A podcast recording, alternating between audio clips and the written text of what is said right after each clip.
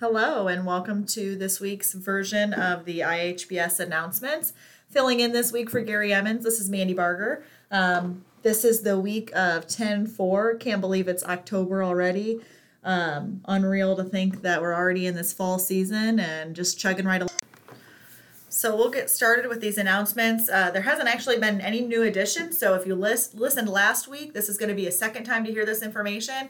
Really, this is all good stuff, so never too many times to hear it. And if for some reason you weren't able to listen last week, now would be a great time to continue to tune in and make sure that you have this information. So we're going to kick things off with more COVID-19 information. Woohoo! We're going to talk a little bit about that vaccine booster. So if you received the Pfizer booster as a part of your vaccination plan, you got the first dose and the second dose, and it has been at least 6 months since receiving that second dose, you are eligible for a booster being in the healthcare industry.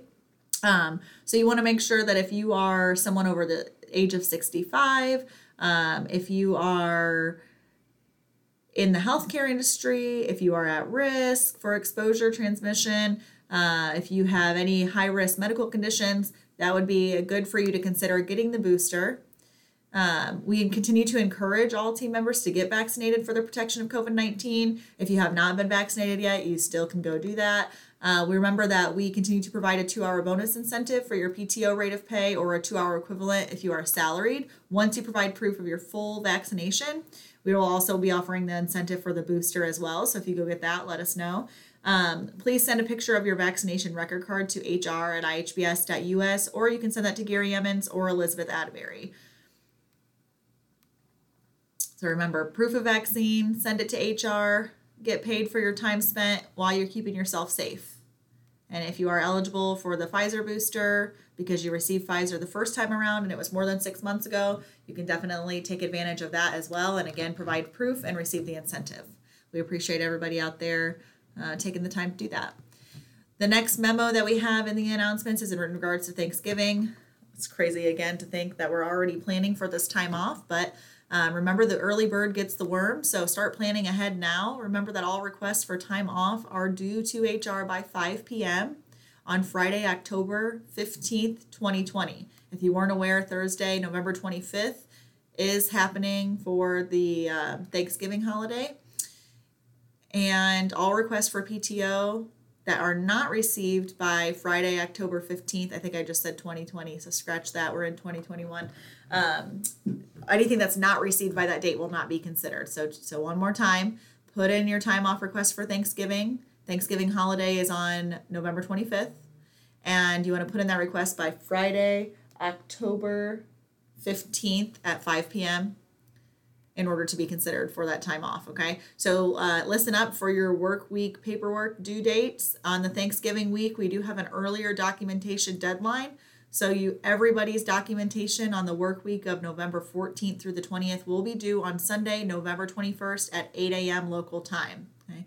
So keep in mind, this is Thanksgiving week, but our billing department is fantastic, and they're going to be working all day Sunday to make sure that we meet the deadline and everybody gets paid on time. So your cooperation and hard work is imperative in making that adjustment. So go ahead and mark your calendar now that for the week of 14th through the 20th, you're going to need to turn in your paperwork by Sunday, November 21st. If you're doing all your in-session documentation and you're just super well organized and on top of it, that's going to be not a problem for you. So look towards getting that system in place now if you don't already have it. We wanted to again highlight our announcement around the unfortunate situation in which a child fatality occurred with a family that we were serving. So if you've not been made aware of this, we did have a child and a father who were referred for services while they were on a trial home visit. The father's girlfriend, who was an approved caregiver, was left in the care of the child while was left to care for the child while the father went to work. During that time, unfortunately, an emergency call was made and the child was found unresponsive. We continue to reflect and process this difficult and sad situation, but we also need to identify how we can increase our child safety measures. So there are a couple tools that we already have in place that we just want to enhance our evaluation and digging into the family and those individuals who could be providing care for the child. So here's some examples of additional probing questions that we might ask while completing the early risk screen and social history. We might ask if the caregivers that are around their child are approved by DCS. This could be formal or informal caregivers, neighbors, family members, etc. access those natural helpers if you're thinking about SBC as you're completing the genogram, and ask a few more questions about those individuals. Don't just be satisfied with the response that they're good with kids and their child likes them. What else do we need to know? We might need to know if the caregiver is knowledgeable about safe sleep. Obviously, our safe sleep form asks that explicitly. Where else might the child be sleeping, and does that person have safe sleep education? We also want to talk about those observations. Has the parent actually observed the caregiver practicing safe sleep? Do they have an adequate bedtime routine and safe sleep space? We might also ask, what safety or other concerns do they have with this individual? Have they ever had formal or informal involvement with law enforcement, presently or in the past? Has this parent ever observed the approved caregiver to lose their temper or struggle to manage stressful situations? Does the parent feel that in an event of an emergency, they would be able to trust that caregiver to adequately meet their child's needs and keep them safe?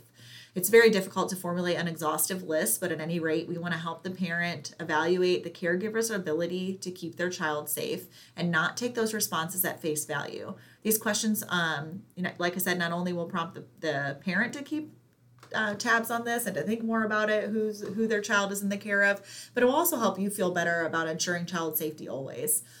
So remember that if a caregiver ongoing is intended to be a part of the family system, we want to discuss with IHBS supervision and look at the possibility of including that individual in services. Sometimes they're listed in the body of the referral, but not as a referred person, so our ability to include them in services is limited. And remember, if at any time someone that is not listed on the referral is involved or around during sessions, we need to have a release of information. So don't be afraid to ask questions. It's all coming from a good place. The intention is to ensure that the children are safe always and to prompt the parent to just think a little bit deeper about who their child is around and what type of person that individual is and how much they can trust that individual in the independent care of their child. So we want to learn from these experiences as much as possible, as much as we can, as we continue to process and move forward from such an unfortunate event. Speaking of those parenting skills and things that we want to focus on, we have, of course, our wonderful parent cafes upcoming. The schedules were sent out by Deb Cooper and Ashley Beeler. We have cafes taking place virtually all over the place. The next upcoming cafe would be on October 7th, which is tomorrow, from 12 to 1:30 Eastern, and that's focused on the topic of how to tame your monster. The link is available to register, and if you need any information, you can contact abeeler@ihbs.us. There's also subsequent cafes coming up on the 21st and 28th of October, so be sure to check that flyer out. This is a great resource to refer your parents to. Very, very helpful, informative conversations, nothing damaging about it. It's worth any parent just being willing to give it a shot. In addition to how to tame your monster, we have another parent cafe schedule that Deb Cooper is offering, and you can contact her for more information at dcooper@ihbs.us, and that topic is on embracing neurodiversity. Super interesting, really important for parents to understand that what they maybe expect from their child to behave or act maybe look a little different based on something that makes their child special, really. So we want to give them some opportunities to talk openly about that in a safe space, and they can do that on Tuesday, October 12th from 11:30 to 1 p.m. Central, or Thursday, October 21st from 5:30 to 7 p.m. Central. So a daytime and evening offering, trying to meet all those busy schedules of the parents that we work with. So again, for more information on Parent Cafe, either how to tame your monster or embracing neurodiversity, reach out to Deb Cooper or Ashley Beeler, and you can also access those flyers in the announcements that are uploaded to CaseWynd under the Resources and Announcements tab.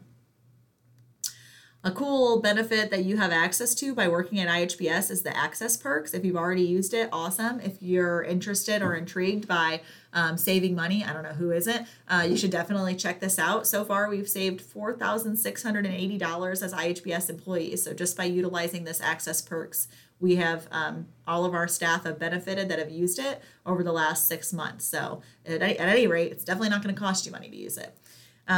So you got to register for it. You can get great deals from America's largest discount network. This could be top brand sponsors, games, activities. There's stackable deals, restaurant, hotel, flights, cruises, theme park admissions, and more. So if you're like an extreme couponer, this is the perk for you. if you're interested in finding out more or giving it a shot, like I said, definitely not going to lose money on it. You should register at your Access Perks website. It is ihbs.accessperks.com. When you click sign up on the top right corner, you'll be able to follow those prompts.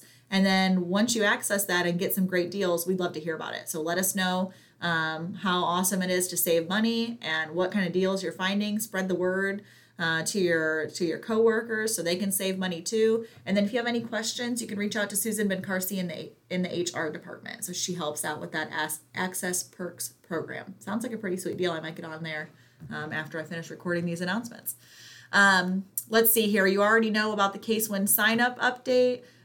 You want to make sure that you pay attention because over in the next few weeks, you'll notice an addition in CaseWynd and IHBS sign-in security. So there's going to be a multi-factor authentication. Okay, so that means when you sign into your email account, you may also be asked to verify using methods besides just entering your password. So this is not spam. This is not some kind of outside thing. You want to make sure that you follow those prompts in order to be able to access your online accounts further. Corey sent out some instructions on how to follow that. It's a really, really great how-to guide. And if at any rate, you know, our IT department's wonderful. And so if you continue to have issues with your authentication and you can't get in there, you followed the how-to guide and you're still just having troubles, don't hesitate to reach out to our IHBS IT team. They really are friendly and they are easy to work with, and they make technology seem like everybody is able to access it, which I really appreciate. So you can make an IT help request on CaseWynd and let them know that you're not able to get in. And also, if for some reason you can't get in to even get a hold of them, then you still know how to call your supervisor and they can help you navigate getting a hold of IT. So don't get yourself locked out. Don't get yourself frustrated. Pay attention to those instructions and continue to keep our server and CaseWynd safe. We sent out an email, well, I guess it came from me actually, a couple days ago about Hispanic Heritage Month. So we want to acknowledge that September 15th through October 15th is National Hispanic American Heritage Month. Let me say that correctly. And we're proud to acknowledge and celebrate this community and the diversity of all our Latinx team members. The email that I sent out was kind of like a spirit week. Shout out to Susanna Olives from Region 10 and your employee engagement, one of your employee engagement coordinators, for putting that together. There's some fun things that you can just try to engage in over this week, whether it's listening to Latin music, whether it's making a new Latin dish or watching a Latin culture movie. So there were some fun things to try out there, and we'd love to see how you're participating in that. So feel free to send those pictures of you participating in the Spirit Week to the Diversity Committee, which is diversity@ihbs.us, so we can acknowledge your participation and also enter you to win either a gift card or an Hispanic heritage item. There's also in the announcements is some additional information on even just educating yourself about Hispanic heritage and the impacts that's been made in our country. So again, you can access all those links by visiting the announcements tab in CaseWynd, so you can see these announcements instead of just hearing them. And if you have any ideas or any other needs in regards to cultural diversity, you can always access the open forum, which is listed on the home screen of CaseWynd as well. Okay. Let's see here. Again, we're going to plug some more COVID vaccine information. We want to make sure that everybody is knowledgeable about what the vaccine and benefits of the vaccine really look like. So there's some really, really significant data that I want to share with you. Gary shared it last week, but like I said, you can never hear it too many times, right? So each of the three vaccines is 99% effective at preventing severe illness and death. And there's another statistic that says unvaccinated Hoosiers make up 99.3% of COVID-19 cases in Indiana. So there's some pretty significant numbers that are definitely encouraging those to become vaccinated. And we also want you to be aware that there's some risks of hospitalization involved. So again, a fully vaccinated individual, your odds of being hospitalized after getting your vaccine is 1 in 50,394. But if you're not vaccinated, unfortunately, your odds of being hospitalized go up significantly to 1 in 525. So if you haven't been vaccinated, definitely some really great data out there to continue to educate yourself and make an informed decision about the benefits of vaccination. So again, that kind of infographic is listed in the announcements. I know Gary Emmons sent it out in an email a few weeks ago as well.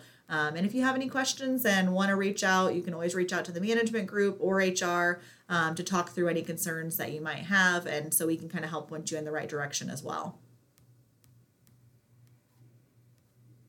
Okay, I think that wraps up everything for the announcements. I'll plug one more time that we're still following some safety precautions around COVID-19. We want to make sure that we're wearing masks. We want to make sure that we're washing and practicing good hand hygiene. We want to make sure that we're maintaining social distance as much as possible. Obviously, we're going into people's homes. We're working with kids. Our work is so important. We don't want to compromise our health and take us out of the ability to work with those clients because we become infected with COVID-19. So taking these precautions in addition to vaccination are really, really great steps in order to keep everybody safe. So don't forget about masks. Don't forget about your hand hygiene. Don't forget about your social distancing.